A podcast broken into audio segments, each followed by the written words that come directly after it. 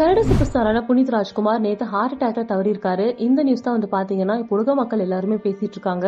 யாருனாலுமே ஏத்துக்க முடியல அப்படின்னே சொல்லாங்க கந்திவாரா ஸ்டேடியம்ல உடல் வச்சிருக்காங்க. ரசிகர்கள் நிறைய பேர் வந்து பாத்தீங்கன்னா லட்சக்கணக்கா குவிஞ்சு பாத்துட்டு இருக்காங்க. அது ஒரு பக்கம் இருக்க. இன்னொரு பக்கம் வந்து பாத்தீங்கன்னா இயக்குனர் மிஷ்கின் புனித் பத்தி போட்டு ஒரு ட்வீட் ரொம்ப ட்ரெண்டிங்ல போயிட்டு இருக்கு. அந்த பதிவுல என்ன இருக்கு அப்படிங்கறத பார்க்கலாம் ஒரு சில வருஷத்துக்கு முன்னாடி புனித் கிட்ட போன்ல வந்து ஸ்கிரிப்ட் பத்தி டிஸ்கஸ் பண்ணியிருந்தேன். அந்த ப்ராஜெக்ட் பத்தி நேர்ல பேசுறதுக்காக பெங்களூர் போய் அவரை மீட் பண்ணி அந்த கதையை நான் நடைட்டும் பண்ணேன். அவருக்கு அந்த கதை ரொம்ப பிடிச்சது. ஆனா புனீத் வந்து பயங்கர பிராங்கா ஒரு விஷயம் வந்து சொன்னாரு. இப்போ இந்த படத்தை பண்றதுக்கான பட்ஜெட் என்கிட்ட இல்ல. கண்டிப்பா ஃபியூச்சர்ல நிச்சயமா படம் பண்ணலாம் சீக்கிரமா அப்படின்னு சொல்லிட்டு வழி அனுப்பிச்சு வச்சாரு. வழி அனுப்பி வைக்கும் போது ஒரு ஹக் பண்ணி பார்க்கிங் லாட் வரைக்கும் வந்து என்ன வழி அனுப்பிச்சு வச்சுட்டு போனாரு. சோ அவர் ஹீரோ அப்படிங்கிறது படத்துக்கு மட்டும் கிடையாது. ரியல் லைஃப்ல கூட புனீத் வந்து பாத்தீங்கன்னா நிஜமாவே ஒரு ஹீரோ அதனாலதான் அவங்களுக்கு மில்லியன் கணக்கான ஃபேன்ஸ் வந்து இப்ப இருக்காங்க. நிச்சயமா வந்து பாத்தீங்கன்னா அவர் இல்லாதது ரொம்ப கஷ்டமா இருக்கு. இருந்தாலும் இயற்கையின் மடியில் கண்டிப்பா எப்போதுமே அவர் இருப்பார் அப்படின்னு சொல்லிட்டு நம்ம மிஷ்கின் அவர்கள் ஒரு ட்வீட் போட்டிருக்காரு. அந்த பதிவு ரொம்ப ட்ரெண்டிங் ட்ரெண்டிங்ல போயிட்டு இருக்கு மிஷ்கின் தொடர்ந்து வந்து பாத்தீங்கன்னா தனுஷ் அவர்கள் Puneeth I just can't take this my brother அப்படின்னு போட்டிருக்காரு. இது நிச்சயமா என்னோட ஏத்துக்கவே முடியல அப்படிங்கிற மாதிரி தனுஷ் ட்வீட் போட்டிருக்காரு. அந்த ட்வீட்டுக்கு நிறைய கமெண்ட்ஸ் வந்துட்டு இருக்கு